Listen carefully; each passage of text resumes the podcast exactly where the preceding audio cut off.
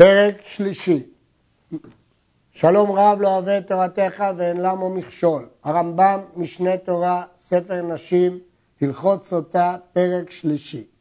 כיצד סדר השקעת סוטה? הבעל בא לבית דין שבעירו ואומר להם אשתו, אשתי זו קינאתי לה עם פלוני ונסתרה עמו ואלו עדיי. והרי היא אומרת שהיא טהורה ואני רוצה להשקותה לבדוק הדבר. ובדין שומעים דברי העדים שיש עדי כינוי ועדי סתירה, ומוסרים לו שני תלמידי חכמים לשומרו, שמא יבוא עליה קודם שתייה, שהרי נאסרה עליו עד שתשתה. אמנם יש דעה במשנה שבעלה נאמן עליה, אבל הרמב"ם פוסק, הדעה השנייה, שמוסרים לו שני תלמידי חכמים.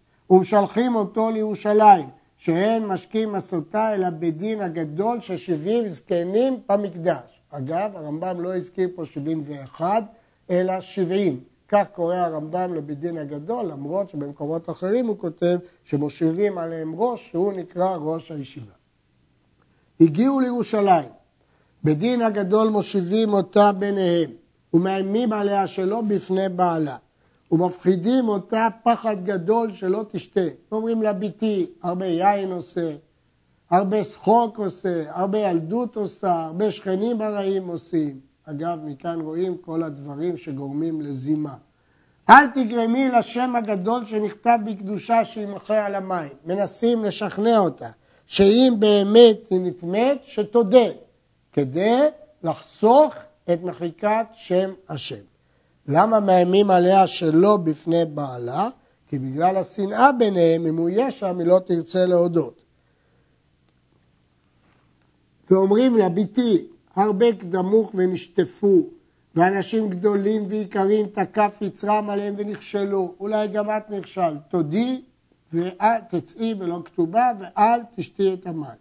ומגידים לה מעשה יהודה ותמר כלתו, ומעשה ראובן בפילגש אביו על פשטו, למרות שחכמים דרשו שהמעשה לא היה כפי שכתוב. אבל כיוון שזה פשט התורה, מקריאים אותה לפי הפשט. ומעשה אמנון ואחותו, כדי להקל עליה עד שתודה, היא תגיד כן, גם אנשים גדולים נכשלו. אם אמרה הן נטמאתי או איני שותה, יוצאה בלא כתובה והולכת לה. ואז חוסכים את מחיקת שם הגדול על המים. עמדה בדיבורה שהיא טהורה. מביאים אותה לשער מזרחי של עזרה שהוא כנגד קודש הקודשים. ומעלים אותה ממקום למקום, ומקיפים בה, נותנים לה סיבובים, כדי ליגעה שתקצר נפשה, אולי תודה. אולי העייפות של התהליך יביא אותה להודות. אם עמדה בדיבורה, מביאים אותה כנגד שער המזרח, מבחוץ, ומעמידים אותה שם. אני רוצה להזכיר שלפי הרמב"ם, אם היא אומרת איני שותה, אף על פי שלא אמרה בפירוש טמאני, היא מפסידה את הכתובה, כפי שראינו.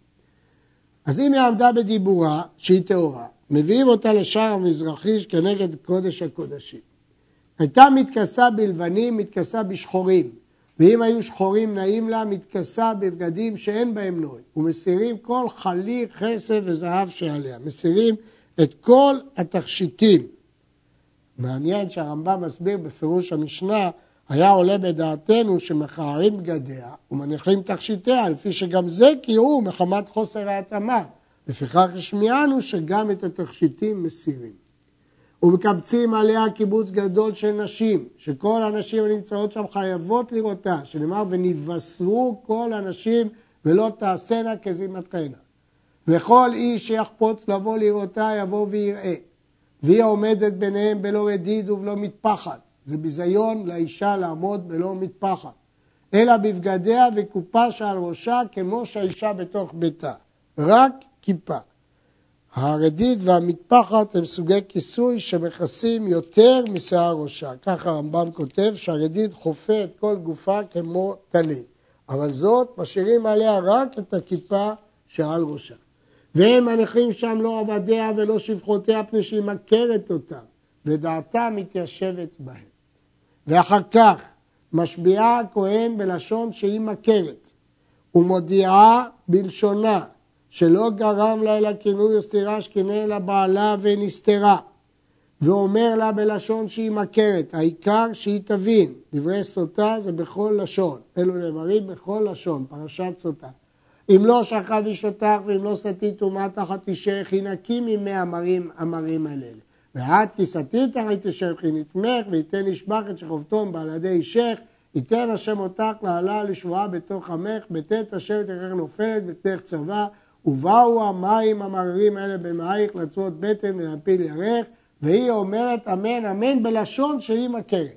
ומודיעה שהבטן היא תלקה תחילה והערך בסוף כדי לא להוציא לעז על המים.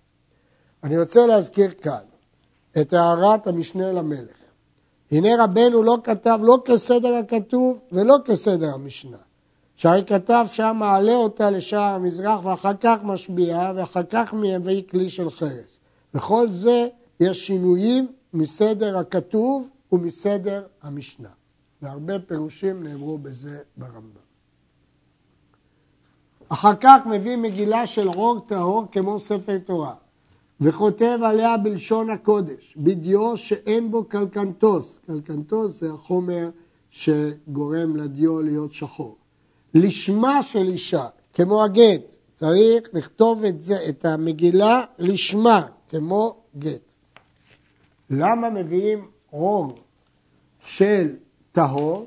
כיוון שאולי האישה לא תשתה, ואז השם יהיה גנוז על עור של בהמה טמאה. כך מבאר הכסף משנה. וכותב כל הדברים שהשביע אותה בהם אות באות ומילה במילה, וכל זה לשמה, לשם האישה הזאת. וכותב את השם ככתבו, י"ק ו"ק, ואינו כותב אמן אמן. אחר כך מביא כלי חרס שלא נעשה בו מלאכה מעולם, ולא ייראה ככלי בולם מאורך זמן. כלי חרס שלא נעשה בו מלאכה ולא בולה. מדוע? כדי שלא יאמרו בכל זה שתת פלונית במתה. יתלו את המיטה שלה בחטאה של אישה אחרת, זה כבר כוס עתיקה שכבר מישהי שתתה איתה. לא, צריך כלי חרס שלא נעשה בו מלאכה ולא נראה בולה. ואם יחזרו לכבשן עד שנתחדש, קשה. ונותן לתוכו חצי לוג מים מן הכיור, או חצי לוג שהיה במקדש היה מודדו. כתוב במשנה שמודדים בזה את חצי לוג מים לסוטה. ונכנס בו להיכל. ומקום היה שם אמה על אמה, לימין הנכנס, ובו טבלה של שיש וטבעת קבועה בה. מגביה הטבלה, לוקח עפר מקרקע המשכן ונותנו על פני המים כדי שיראה על פני המים. ונותן לתוכו דבר מר, כגון לענה וכיוצא בה, שנאמר מהמרים. הוא מוחק לתוכן המגילה, ומחק מתוך האור את המגילה, לשמה, גם המחיקה צריכה להיות לשם הסוטה הזאת. וימחוק יפה יפה עד שלא יישאר במגילה רושם מניקה. אפילו רושם אסור. אגב, מה שהרמב"ם כותב שאם הוא יחזיר את הכלי לכבשן עד שיתחדש כשר, כולם מקשים שזה בעיה שלא נפשטה. ואם זו בעיה שלא נפשטה, למה הרמב"ם פסק שאפשר להכניס את זה לכבשן ולחדש את זה. אחר כך היה בא אליה אחד מכהני העזרה ואוחז בבגדיה מכנגד פניה וקורע עד שהוא מגלה את ליבה, מזלזלים אותה ומשפילים אותה. הוא מגלה שערה וסותר מחלפות ראשה כדי לנבלה. הוא מביא חבל מצרי כדי להזכירה מעשה מצרים שעשה. ואם לא מצאו מצרי, מביא חבל מכל מקום וקושרו למעלה מדדיה כדי שלא יפלו הבגדים ונמצאת ערומה שהרי נקראו. הרמב"ם מקפיד דווקא על חבל, למרות שמלשון הגמרא משמע שאפילו צלצול קטן. אחר כך מביא עיסרון קמח שעורים משל בעל. הבעל צריך לתת את העיסרון. למה קמח שעורים? שם שמעשה המעשה בהמה, כך קורבנה מאכל בהמה. ונותנו בכפיפה מצרית. כפיפה זה קופה שנהגו לעשות במצרים, והחבל והכפיפה באים משיירי הלשכה. קונים אותם מכסף שנשאר בתרומת הלשכה. ונותנו על ידיה כדי ליגעה. כל זה אולי תודה ולא תשתה את המים המרים. ואחר כך לוקח המלכה מן הכפיפה, מן הקופה הזאת, ונותנה לכלי שרת, ששם נותנים את כל הכלים שמקדשים, ואינו נותן עליה שמן ולא לבונה, שלא כמו במנחות רגילות. כל מנחה רגילה צריכה לוג שמן וקומץ לבונה, פה לא שמן ולא לבונה.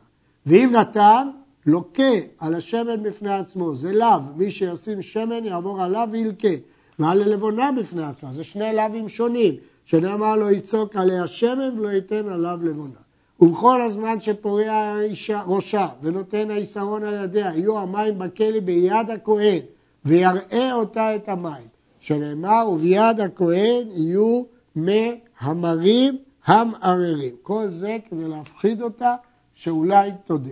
כל הפעולות האלה כי אולי האישה תודה ונחסוך את מחיקת שם השם. ואחר כך משקה אותה. ואחר שתשתה, לוקח כלי השרת שבו המנחה ונותנו על ידיה. וכהן מניח ידו תחתיה ומניפה במזרח כשאר כל התנופות. מוליך ומביא ומעלה ומוריד, כמו שעושים בכל תנופה. אחר שמניף, הגשה. מגיש המנחה לקרן דרומית מערבית של מזבח כשאר מנחות של יחיד. וקומץ ומקטיר הקומץ והשאר נאכל לכהנים, כל זה כתהליך רגיל של מנחה. אם טהורה היא, לא קרה לה כלום, הרי היא יוצאת והולכת לה והרי מותרת לבעלה. ואם טמאה היא, מיד פניה מוריקות ועיניה בולטות, והיא מתמלאה גידים גידים, והם אומרים, הוציאוה, הוציאה, שלא תפרוס נידה, והנידות מטמאות עזרת נשים, והן מוציאות אותה מעזרת נשים שעומדת בה. ובתנה צבא בתחילה, ואחר כך תיפול ירחה ותמות. קודם הבטן, אחר כך הירך כסדר העבירה. אז אומרים, הוציאוה, הוציאוה, עיניה בולטות, מתמלאה גידים גידים. יש להעיר שמה שאמרנו שאם היא טהורה היא מותרת לבעלה, שואלים האחרונים כיצד המופת הזה מן השמיים מתיר אישה לבעלה שנאסרה באיסור. מסביר הרב אלישיב, זכר צדיק לברכה, שלא ההשקיה בלבד מתירה, אלא השבועה, העלה, שזה דין של שבועת בדין, שהיא מתירה, אלא כדי שלשבועה יהיה תוקף, יש לנו גם את תהליך ההשקיה. באותה שעה שתמות היא, ימות הנואף שישקע על ידו, בכל מקום שהוא. והראה לו מאורעות שהראו לה, לצבות בטן ולהפיל ירך. וכל הדברים האלו בשלו חטא הבעל מעולם. אבל אם בעל בעילה של איסור, אין המים בודקים את אשתו כמו שבארנו. וניקה האיש מעוון, רק אם הוא נקי מעוון. ואם עבר והשקע את אשתו למרות שהוא בעצמו בעל בעילה של איסור, אז זה מוסיף על חטאתו פשע. שגורם לשם המפורש שימוכר מים לבטלה, הרי המים לא יפעלו, כי הוא כבר בעל, הוא לא נקי מעבוד, הוא מוציא לעז על מי סוטה, מה יגידו אנשים? שאשתו אומרת לאחרות שזינת ולא בדקו המים, והיא לא תדע שמעשה הבעל גרמו. הסיבה שלא בדקו המים היא מפני שהבעל לא נקי מעבוד. לפיכך מי שראה בו המנאפים בגלוי בבית שני, ביטלו הסנהדרין את מי המרים. וסמכו על הכתוב בקבלה, לא אפקוד על בנותיכם כי תזננה ועל קרנותכם כי תנאפנה. איך ישקו מים מרים אם הרבה מהבעלים בעצמם היו נואפים, ואז היה שם רע על המים. סוטה שהיה לה זכות תלמוד תורה, למדה תורה, אף על פי שאינה מצווה על תלמוד תורה. האישה לא מצווה על תלמוד תורה, כתוב ולמדתם את בניכם, כל מי שמצווה ללמד הוא מצווה ללמוד, האישה לא מצווה ללמוד, הרי זאת תולה לה. בכל אופן, הזכות של התורה היא כל כך גדולה, שלמרות שהיא לא מצווה, היא מעכבת את העונש. ואינה מתה לשעתה, אלא נימוקת והולכת, וחולאים כבדים באים עליה, עד שתמות אחר שנה או שתיים או שלוש, לפי זכותה. והיא מתה בצביעת בטן ונפילת איברים. בסופו של דבר, זה סימן מובהק שזה יקרה לה, אבל זכות התורה מגנה בעדה כמה שנים. סוטה ששתת מי המרים ולא מתה מיד, הרי היא מותרת לבעלה ואפילו היה כהן. ואף על פי שהתחילו החולאים לבוא עליה ואכלו שאר איבריה, הואיל ולא צוותה בטנה ולא התחיל היכל לנפול, הרי זו מותרת. אבל שהתחיל בטנה לצעוד היכל לנפול, הרי זו אסורה ודאית. זה הנימוק. כותב בפירוש המשנה הרמב"ם. היה עולה בדעתנו שאשת ישראל אשר היא זינתה באונס מותרת לבעלה, היא ששותה ותותר לבעלה. אבל אשת כהן אשר אם זינית באונס אסורה עליו, היינו אומרים שאינה מותרת אחר ששתתה, שמא באונס נבעלה. לפיכך השמיענו שבכל מקרה היא שותה ומותרת לבעלה. סוטה ששתת והייתה טהורה, הרי זו מתחזקת, ופניה מזהירות, פניה מאירות מאור, כשכר על זה שהיא התביישה את כל הבושה הזאת למרות שהייתה טהורה. ואם היה בה חולי, אסור. אם היא הייתה חולה, היא מתרפאת. ותתעבר ותלד זכר. ואם היה דרכה ללד בקושי, תלד במהרה. היה דרכה ללד נקבות, תלד זכרים. באו עדי טומאה אחר ששתת. היא שתתה ובאו עדים שהיא נתלה. הרי זה תצא בלא כתובה.